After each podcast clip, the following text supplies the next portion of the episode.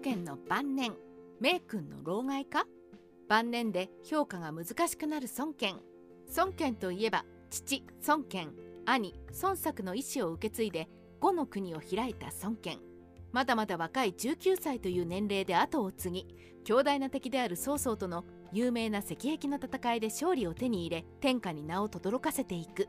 そんな名君であった孫権でしたが晩年には驚くほど老害か。人が変わってしまったことでも有名です今回はそんな孫権の晩年についていろいろとご説明していこうと思います。孫権の前半生まずは孫権の生涯について軽く復習しましょう。孫権は父孫権と兄孫作を早くに亡くし19歳という若さで孫家を引き継ぐ当主となりました。孫権の時代からの孤高の進化や周囲や長将といった後見人たちに支えられながら自らも数多くの有望な家臣を登用していきました。しかし208年曹操という名前の危機が訪れます。大軍を率いて南下してきた曹操に孫家は降伏かそれとも戦うかの決断をしなければならなくなりますが周囲やロシクラの進言から孫権は戦う道を選び見事石壁の戦いで勝利を得ることができました。名君の晩年に至るまでしかし215年の合併の戦いでは孫権の率いる大軍勢が長領らを将とした少数の曹操軍に大敗。くしくも石壁の戦いでの借りを返された形になってしまいます。そして219年義と手を組んで同盟者であった関羽の背後を突き処刑。222年に義弟の復讐にやってきた劉備軍を医療の戦いで破り長らく劉備に抑えられていた慶州を取り戻しました。その後なんだかんだあって義から離反。呉を建国して蜀と再び同盟。義に対抗。ここまでくらいが主に三国志演義の孫権の流れとなります。あまり知らない人も多い孫権の晩年。ちなみにここから孫権は両一事件をはじめとして息子孫東の急死で後継者問題も発生。2級の変で陸孫を噴死させるなど老害ともいえるような行動が目立ってきます。その後251年に死去。後は280年に滅亡。孫権は71年の生涯を閉じるも最後の最後でやらかした。と評価されることもありますね。しかしこの孫権の晩年についてあまり知らない人も多いかと思います。それはどうしてでしょうか。三国志演義の構成。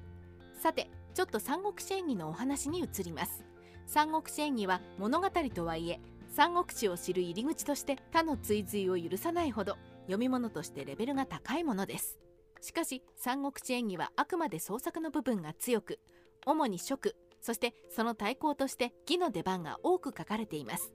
このため三国志演義においては5の出番は少ないのですがその代わりとして孫権の晩年のマイナス面が描かれずに済んでいるというある意味でのメリットも存在するのです。このため孫権はちょっと地味だけど名君で評価が終わってしまうことも多々ありますね。しかし実は孫権は地味などではなくむしろかなりはっちゃけていた性格の人物なのです。実はかなりはっちゃけていた孫権聖史三国志におなじみの方はよく知っていることと思いますが実は孫権は割とはっちゃけていた性格を伺わせる逸話が多々あります。例えばお酒の席。孫権はたびたび主演を開いてはそのドン引きするほどのシュランプリを見せつけてくれています。部下にお酒を無理やり飲まそうとするのはいつものこと。酔いつぶれた部下に水をかけて叩き起こしさらにお酒を飲ませる。もはやパワハラです。現代で言うならアルコールハラスメントと言っても良いでしょう。しかしそんな孫権も野放しになっていたわけではありません。たびたび口うるさい。いえ正しく指導してくれる存在長将がいました。孫権の晩年の行動について。前述したアルハラスメントでも長将は孫権の行動に怒って帰り後に孫権はその行動を反省して改めています。長将は孫権よりもかなり年上でしたがよく孫権を諌めました。孫権も孫権で聞き入れたり反抗したりと結果は様々でしたが筆者的には孫権にとって長将は口うるさく煙たいけれどありがたい存在でもあったのではと思っています。というのも長将は236年に没し孫権の問題行動である領一事件や2級の変などといった擁護しきれない問題行動が起こるのはこの後からなのです。長将の孫権への思い。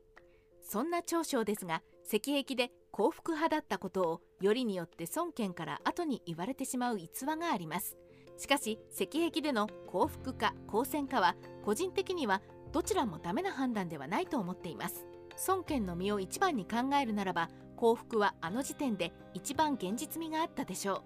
たとえ天下は狙えずとも後に曹操のもとで豪を任される可能性も考えられたと思います。筆者は長将は孫権の身を考え周囲は孫権というよりも孫家の天下を一番に考えて行動したのではと思うのです。どちらが悪くどちらが正しい判断ではなくあくまで考え方と一番優先すべき事柄が違ったのであったのだと思います。だからこの時長将はあくまで孫権自身の身を案じたと考えると口うるさいおじいちゃんですが長将もまた孫権のことを誰よりも案じていたのだと思うのですよね。そして孫権もまた煙たがりながらも長将のことを信頼していたのではと思わずにはいられないのです。三国志ライター千の独り言晩年の孫権は問題行動が多く三国志演義から正史三国志を知ると驚くことが多くあります。でもその行動の多くは制御してくれる人がいなくなったからではとも思ってしまうのですよね。今回紹介した長将や諸葛金の亡き後に暴走してしまった孫権を思うとあの問題行動の数々がより一層物悲しさを感じずにはいられません。5の滅亡までは三国志演義ではあまり語られませんがまだ知らない人は是非その物悲しい家庭の事件の数々を知ってみてくださいね。